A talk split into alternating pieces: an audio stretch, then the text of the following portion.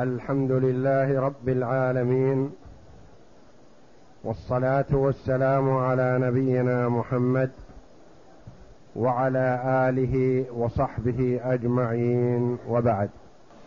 بسم الله. بسم الله الرحمن الرحيم. قال المؤلف رحمه الله فصل وإن جنى على عبد لسيده غير مرهون فحكمه حكم الجناية على طرف سيده. قول المؤلف رحمه الله تعالى فصل فإن جنى على عبد لسيده غير مرهون. تقدم الجناية عليه والجناية منه. جنى منه على جنى هو على سيده. جنى هو على موروث لسيده. جنى هو على عبد لسيده. العبد لسيده قد يكون مرهونا وقد يكون غير مرهون. يعني غير مرهون هي هو ملك لسيده ولا حق فيه لأحد غيره. مرهون هو ملك لسيده وتعلق به حق المرتهن. نعم. وإن كان مرهون وإن جنى على عبد لسيده غير مرهون. فحكمه حكم الجناية على طرف سيده. مثل جنايته على طرف لسيده ما هو مثل الجناية على النفس لأن الجناية على النفس تعلق بها حق الوارث. وإنما الجناية على عبد لسيده مثل الجناية على طرف لسيده. إن طلب مال فليس له ذلك. وإن طلب القصاص فسيأتي حكمه. فحكمه حكم الجناية على طرف سيده. وإن كان مرهونا يعني الجاني مرهون. والمجني عليه مرهون. فلا يخلو. إن كان المجني عليه مرهون لنفس راهن مرتهن الجاني فهذا له شأن. غيره له شأن آخر. نعم. وإن كان مرهونا عند مرتهن القاتل بحق واحد والجناية موجبة للمال أو عفى السيد على مال ذهبت هدرا كما لو مات حتف أنفه. وإن كان مرهونا عند مرتهن القاتل من هو القاتل؟ الجاني. يعبر عنه الجاني ويعبر عنه القاتل. بحق واحد يعني المرتهن له مئة ألف مثلا عند سيد العبدين. قال أرهني شيء قال أعطيك هذا الرقيق رهنا. قال يا أخي ما يكفي. الرقيق هذا قيمة خمسين ألف. والدين الذي لي عندك مئة ألف. فما يكفي واحد. قال أعطيك الثاني. أعطيك رهنك رقيقين. الرقيقان كلاهما رهن عند شخص في حق واحد. تنازعا الرقيقان الذين هم رهن عند واحد تنازعا فتضاربا فقتل أحدهما الآخر. فتعلق بهما حق للمرتهن لأنه ذهب بعض حقه. وتعلق به حق للسيد لأن السيد خسر بعض ماله. بعض ماله قتل بعض ماله. فالجناية حصلت من أحدهما على الآخر وكلاهما رهن في حق واحد. قال إذا طلب الباقي القصاص فهذا لا إشكال فيه. الباقي مثلا طلب القصاص وأقره سيده على هذا أو السيد قال أريد أؤدبه فالقاتل نقتله. في هذه الحال يكون ذهب عليهما أو عفى على مال فكذلك. ما يلزم بأن يضع مال بدل مال ولا يطالب بمال من ماله لأن الجاني ماله والمجني عليه ماله فما يسوغ أن يطالب ماله بماله. ولذا قال ذهبت هدرا أو عفى السيد على مال. إذا لم يعفو على مال طلب القصاص من حقه. لكن قال لا أريد مال. عبدي قتل عبدي فأنا ألزم من رقبة عبدي هذا قيمة العبد المقتول. فتسقط لأنه لا يسوغ أن يطالب ماله بماله. نعم. وإن كان رهنا كما لو مات حتف أنفه. يعني لو أن أحد الرقيقين المرهونين مات هل هناك أحد يطالب أحدا بشيء؟ لا. مثل لو كان الرهن بعير أو بقرة أو نحو ذلك فماتت ذهبت. نعم. وإن كان رهنا بحق آخر تعلق دين المقتول برقبة القاتل. إن كانت قيمة المقتول أكثر من قيمة القاتل أو مساوية لها. وإن كان رهنا بحق بحق آخر يعني مرتهن آخر. إن كان رهنا بحق آخر يعني القاتل مرهون عند زيد والمقتول رهن عند عمرو. عمرو يقول ذهب حقي ذهب الرهن الذي لي. من الذي أذهبه؟ الرقيق الآخر. يقول حقي في رقبة هذا مقدم على حق المرتهن. وإن كان رهنا بحق آخر تعلق دين المقتول. دينه يعني الدين الذي هو رهن فيها الذي هو قيمة قيمة المقتول هذا. برقبة القاتل الرقيق الآخر. لأن يكون الرقيق الآخر تعلق به حقان. أحدهما حق المرتهن الذي هو بيده. الثاني حق الجناية التي جنى والتي تعلقت برقبته. فأيهما المقدم؟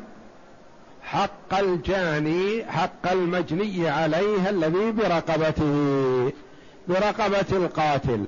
إن كانت قيمة المقتول أكثر من قيمة القاتل أو مساوية لها. يعني معناه أن المقتول قيمته مية وخمسين ألف. والقاتل هذا الغشيم الجاهل قيمته مئة ألف. فأيهما؟ قيمة المقتول أكثر من قيمة القاتل فمعناه أن الذي رهن المقتول يأخذ القاتل كله. يأخذ قيمته كلها. أو مساوية لها. يعني قيمة المقتول مئة ألف وقيمة القاتل مئة ألف يقول فكذلك يصادرها. ويبقى الدين الأول بلا رهن. نعم. وإن كانت أقل تعلق برقبة القاتل بقدر بقدر قيمة المقتول فأي الدينين حل أولا بيع فيه فيستوفى من ثمنه وباقيه رهن بالآخر. وإن كانت أقل المقتول قيمته ثمانون ألف والقاتل قيمته مئة ألف.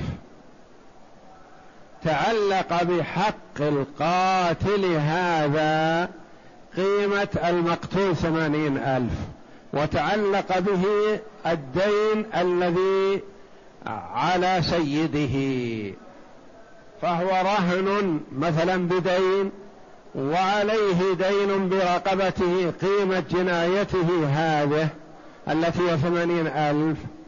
يقول فأي الدينين حل أولا لأن كلاهما مرهون. أي الدينين حل أولا يباع القاتل ثم يعطى ولي المقتول الذي هو مرتهن المقتول يعطى قيمة المقتول ثمانين ألف.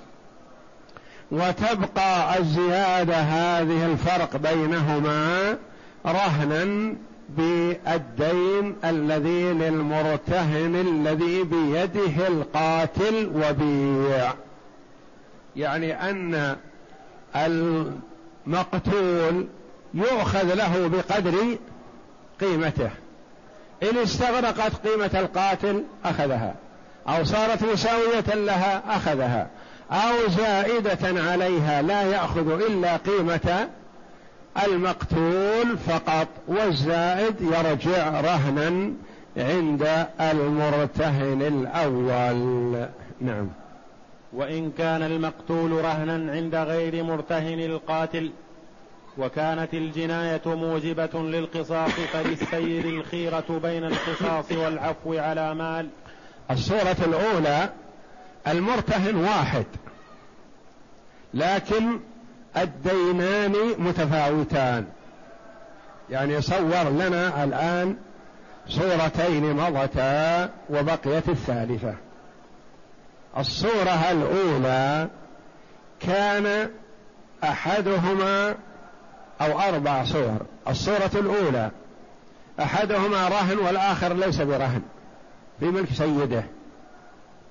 الثانية كلاهما رهن في حق لمرتهن واحد. في حق واحد لمرتهن واحد. الثالثة كلاهما رهن عند مرتهن واحد بحقين. الرابعة إذا كان كلاهما رهن بحقين لمرتهنين نعم. وإن كان المقتول وإن كان المقتول رهنا عند غير مرتهن القاتل وكانت الجناية موجبة للقصاص فللسيد الخيرة بين القصاص والعفو على مال لأنه يتعلق به حق غيره ويثبت المال في رقبة العبد. فإن كان فإن كان لا يستغرق قيمته بيع منه بقدر أرش الجناية أو يكون رهنا عند مرتهن المجني عليه وباقيه رهن بدينه. وإن كانت الجناية فيستوفى لا إله. وإن كان المقتول رهنا عند غير مرتهن القاتل. يعني المقتول رهن عند مرتهن. والقاتل مرهون عند مرتهن آخر. المالك واحد. والرقيقان اثنان. الرهن رقيقان اثنان. والمرتهن اثنان.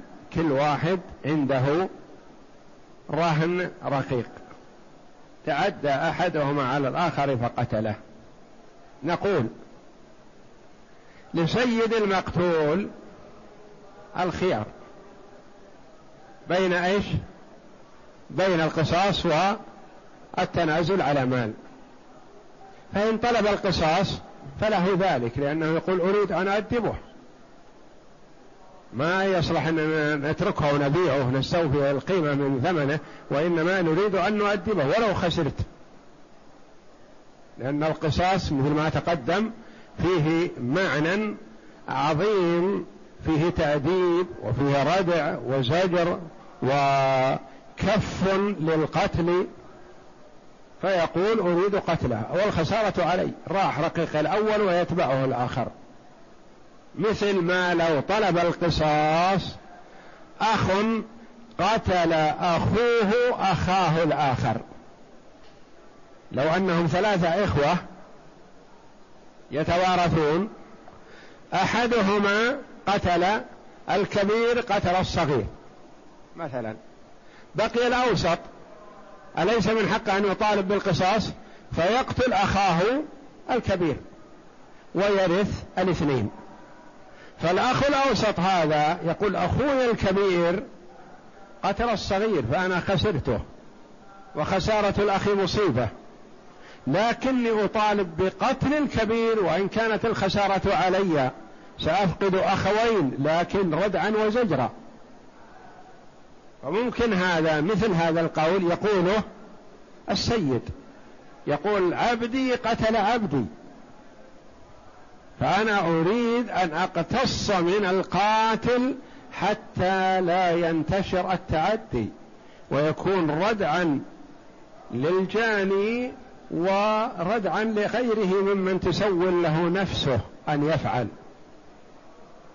فطالب بالقصاص فهذا لا إشكال فيه.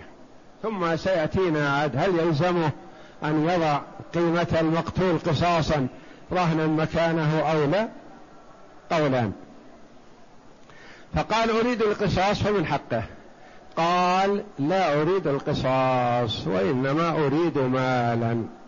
هل نقول له في هذه الصورة مالك ما نغرمه مالك الآخر أو لا؟ تنطبق ولا لا؟ لا ما تنطبق. هذه لا لأن نتعلق فيها حق الغير حق المرتهن. فقال مثلا السيد عبدي قتل عبدي أريد مال عن عبدي المقتول متعلق برقبة عبدي القاتل. وكانت الجناية موجبة موجبة للقصاص وكانت الجناية موجبة للقصاص فللسيد الخيرة بين القصاص له أن يقتص.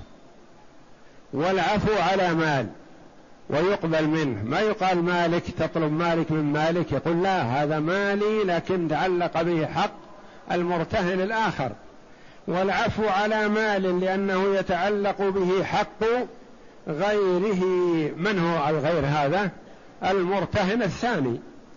ويثبت المال في رقبة من؟ في رقبة العبد الجاني.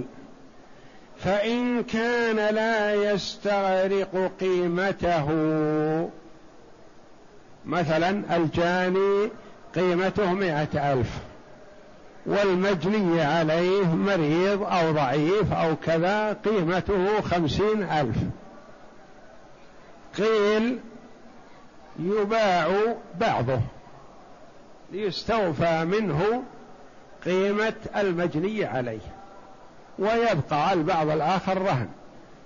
يباع بعض الرقيق هذا الجاني على زيد يدفع الدراهم نعطيها للمرتهن الآخر ويبقى نصفه رهنا بالدين الأول. فإن كان لا يستغرق قيمته بيع منه يعني من الرقيق الجاني بقدر أرش الجناية ويكون رهنا عند مرتهن المجني عليه. يعني القيمة هذه تكون رهنا عند المرتهن الذي ذهب رهنه وتلف. وباقيه رهن بدينه الذي للمرتهن على سيده هو. وإن لم يمكن بيع بعضه بيع كله. ما وجدنا من يشتري نصفه. يقول هذا عبد غشيم وجاني ويقتل ولا نبي نصفه ولا نبي خمسين ألف. إنما يمكن نجد من يشتريه كله. لأن اللي يشتريه كله يقول أتصرف فيه وأدبه. لكن إذا صار نصفه لي ونصفه لغيري ما قدرت أتصرف فيه. فما وجدنا من يشتري بعضه فنبيعه كله. ثم نعطي المرتهن الأول المرتهن المجني عليه نعطيه قيمة الجناية. بعنا الرقيق هذا القاتل مثلا بمائة ألف. قدرنا قيمة المجني عليه المقتول بخمسين. نعطي الخمسين هذه للمرتهن الذي كان المقتول رهنا عنده. ونبقي الخمسين الأخرى رهنا بالدين الذي كان من أجله رهن هذا الرقيق. نعم. وإن لم يمكن بيع بعضه بيع كله. وقسم ثمنه بينهما على حسب ذلك. على حسب ذلك بحيث يعطى المرتهن الذي ذهب رقيقه قيمة الرقيق والباقي تبقى رهنا عند المرتهن للقاتل. نعم. وإن كانت الجناية تستغرق قيمته فالثاني تستغرق. وإن كانت؟ تستغرق قيمته فالثاني أحق به.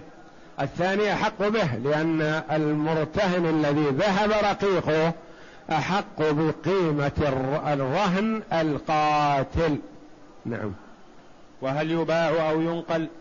فيجعل رهنا من هل يباع أو ينقل؟ يعني يقال خذه ذوك إياه ما دام أن تعلق حقك برقبته شو نرديه لك؟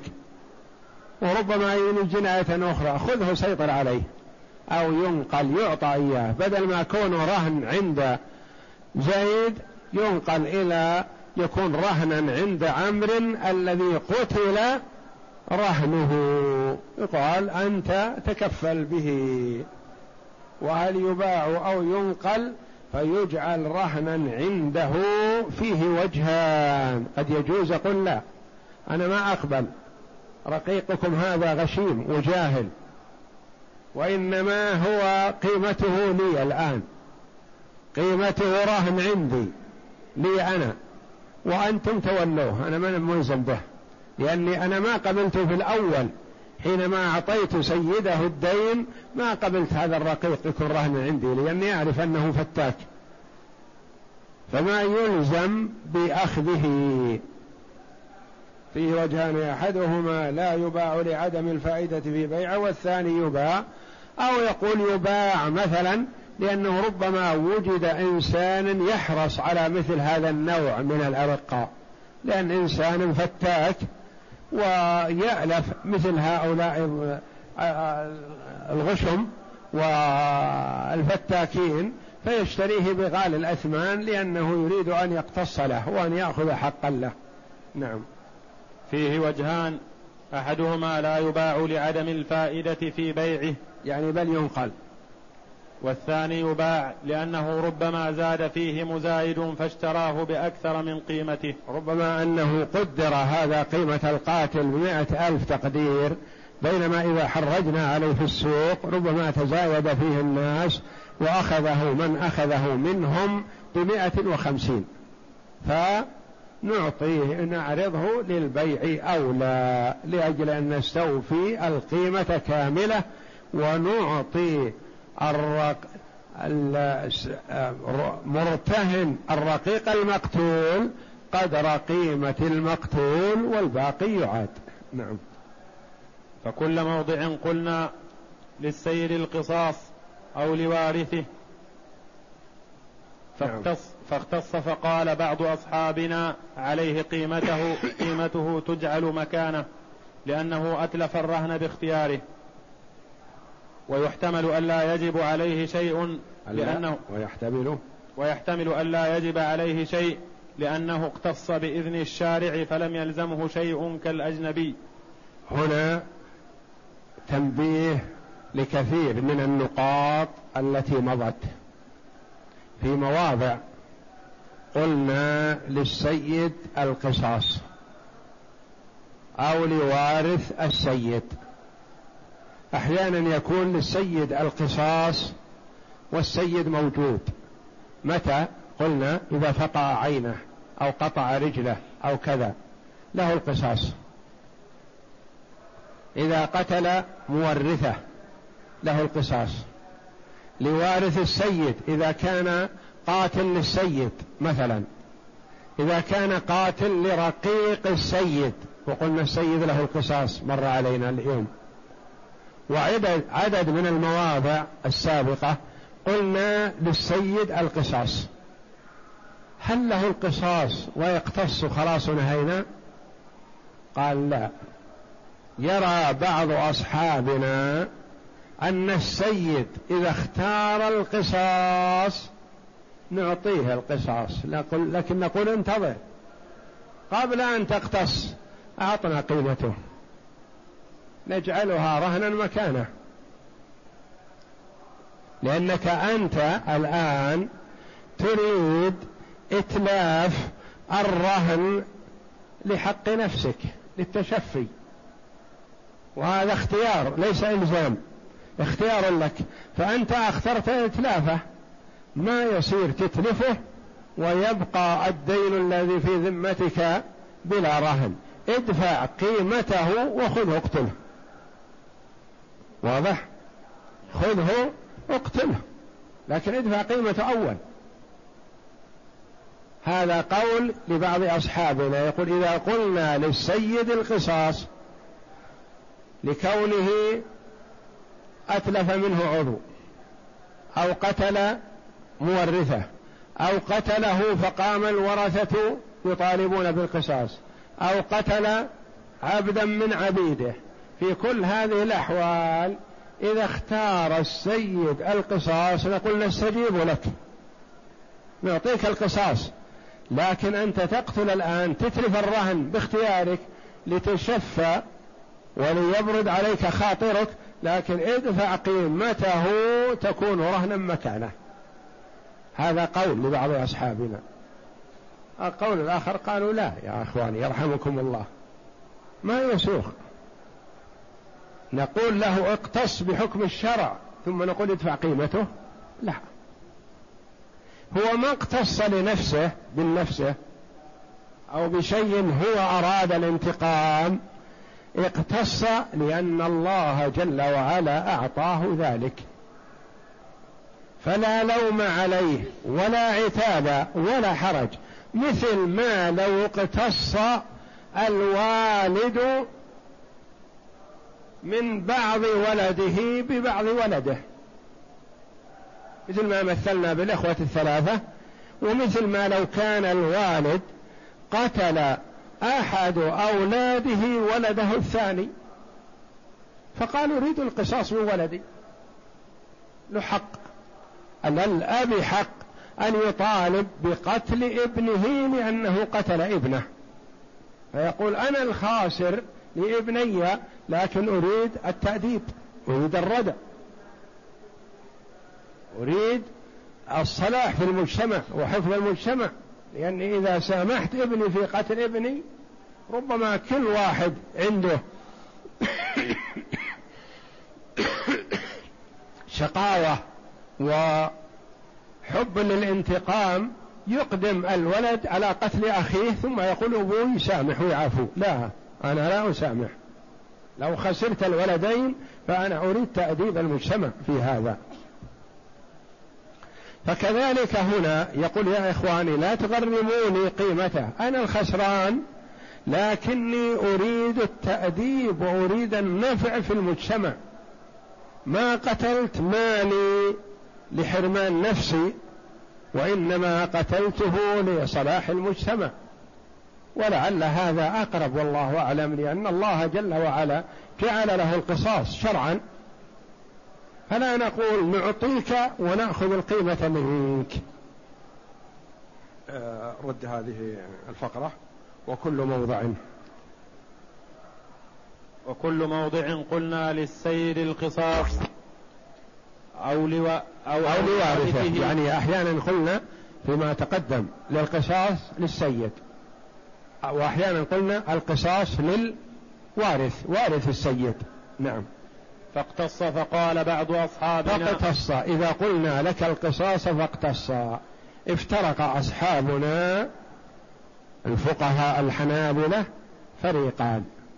فريق يقول إذا اقتص فتؤخذ منه قيمة من يريد قتله تكون رهنا مكانه. الفريق الآخر قالوا لا يؤخذ منه شيئا لأنه اقتص بحكم الشرع. نعم. فقال فقال بعض أصحابنا عليه قيمته تجعل مكانه لأنه أتلف الرهن باختياره. لأنه من حقه أن يعفو ما عفا اقتص فكأنه أتلف الرهن باختياره. نعم. ويحتمل ألا يجب عليه شيء لأنه اقتص بإذن الشارع فلم يلزمه شيء كالأجنبي. فلم يلزمه شيء كالأجنبي لأنه مثل ما لو طلب القصاص أجنبي من هذا القاتل فلا يقال للأجنبي نعطيك الرقيق تقتله قصاص وعليك قيمته تجعل رهن يقول لا أنا ما أنا ملزم بالرهن. رقيقكم هذا قتل رقيقي فأنا أريد أن أقتص منه فهذا يكون له القصاص فكذلك السيد في هذه الحال. والله أعلم. وصلى الله وسلم وبارك على عبده ورسول نبينا محمد وعلى آله وصحبه أجمعين.